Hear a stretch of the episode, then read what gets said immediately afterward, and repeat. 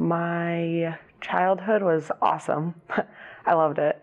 I was the only girl in a block of, I think, seven boys, and we were all around the same age. It was really just a mixture of kids, a bunch of different nationalities. There's black, white, Hispanic.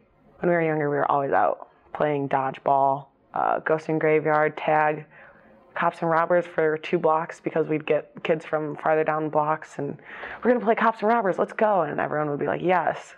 Um, always some, always something going on. There was hidden clubhouses and bushes. You know, you'd find like someone's action figure and you'd be like, oh my goodness, I found his hideout. Like, I'm gonna wait here for him. Or in my case, my Barbie. she held down the fort for me. I am the culmination of what it means to be an American. I am a melting pot. Well, to talk about my mom and my dad, I'd have to split them up into their nationalities so it'd make a little more sense. My mom is Polish, Mexican, Spanish, Austrian mixture. He was black, Irish, and Cherokee. I say I'm a mutt. I don't even say American.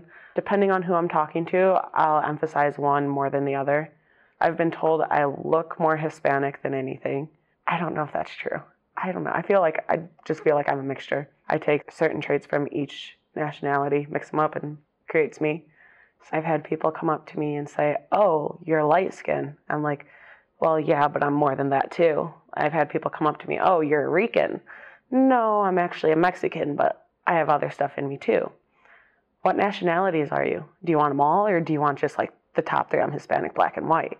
It depends on. It really depends on the person and whether they're actually trying to get to know me or just to place me into a category. I don't like just being around one culture because I like being around a lot of them. How else are you going to learn? That's how I learn, being around different people.